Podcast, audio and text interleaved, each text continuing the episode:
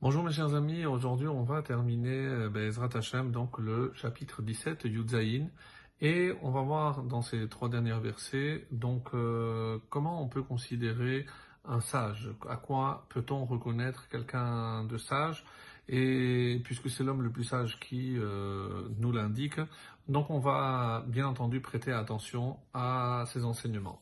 Et nous étions arrivés, pardon, au verset Kaf Vav 26. Et voilà ce qu'il nous dit. Gam anosh la tzaddik lotov. Punir le juste n'est pas bien. Les hakot nedivim al yosher. Frapper nedivim, les hommes nobles, al yosher, va contre ce qui est droit. Alors, contre le droit. Et ici, évidemment, donc comme euh, c'est toujours le cas, on est obligé d'interpréter pour traduire et comprendre le sens général. Et on va écouter par exemple euh, ce que Rachid nous dit. Lotov be'ainav la anosh kulam. Donc il n'est pas bon de, de punir kulam, c'est-à-dire le tzaddik avec le rachat. C'est ici gam anosh la tzaddik lotov.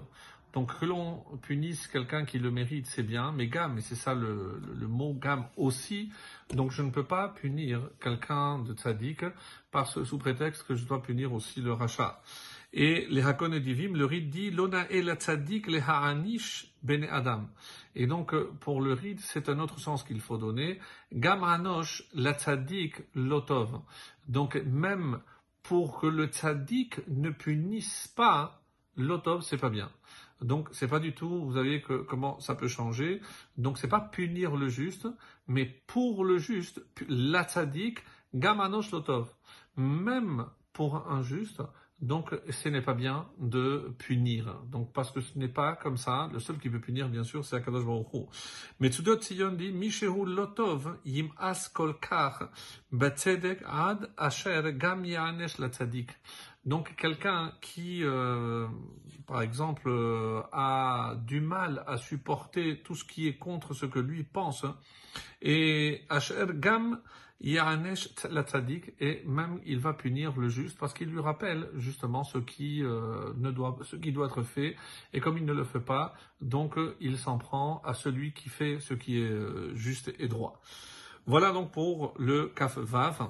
On peut aussi dire Amar Rabbi Yaakov, Kol shechavero ne'enash al yado, en machnisin oto bimchitzato shel HaKadosh Baruch Hu, minalan mehacha.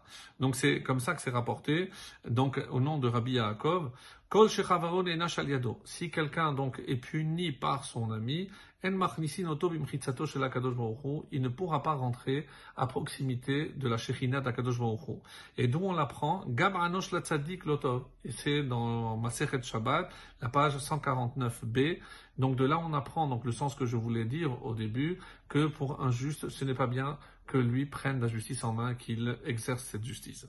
Kavzaïn, Choser Amarav Yodea Da'at, celui qui ménage ses paroles connaît Da'at, la sagesse ou la science. Veka Yekar Ruach, et pas Vekar, euh, Ishtevuna, et celui qui a l'esprit, donc littéralement ici car, car c'est froid, ou yekar, cher, donc le, commentaire, les commentaires ici nous poussent à, à traiter ou à traduire ce mot par réservé, matoun. Matoun c'est quelqu'un de pondéré. Donc ça donne, et celui qui a l'esprit réservé, ishtevuna, est un homme intelligent. Donc le Metsudot Sion ici nous, nous indique, nous aide. Ramoner Devarim Betelim, celui qui, euh, qu'est-ce que ça veut dire? Il ménage ses paroles, donc il ne parle jamais pour ne rien dire, ce qu'on devrait tous apprendre à faire. Mi Sheruach Piv Huyakar, donc, et en quoi c'est lié à la suite? C'est parce que pour lui, Yekar Ruach, c'est quelque chose qui euh, a de la valeur. Donc chaque parole a une telle valeur qu'il ne se permettra pas de les dépenser en vain.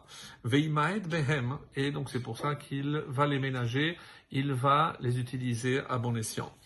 Et le Radak dit, ne parle pas pour ne rien dire, ou pour, au contraire, s'il parle trop. Donc c'est quelqu'un qui ménage euh, monnaie à donc pour éviter, évidemment, on dit aussi, il dit, puisque quand on s'énerve, c'est là où on peut dire et proférer des choses qu'il ne fallait pas dire.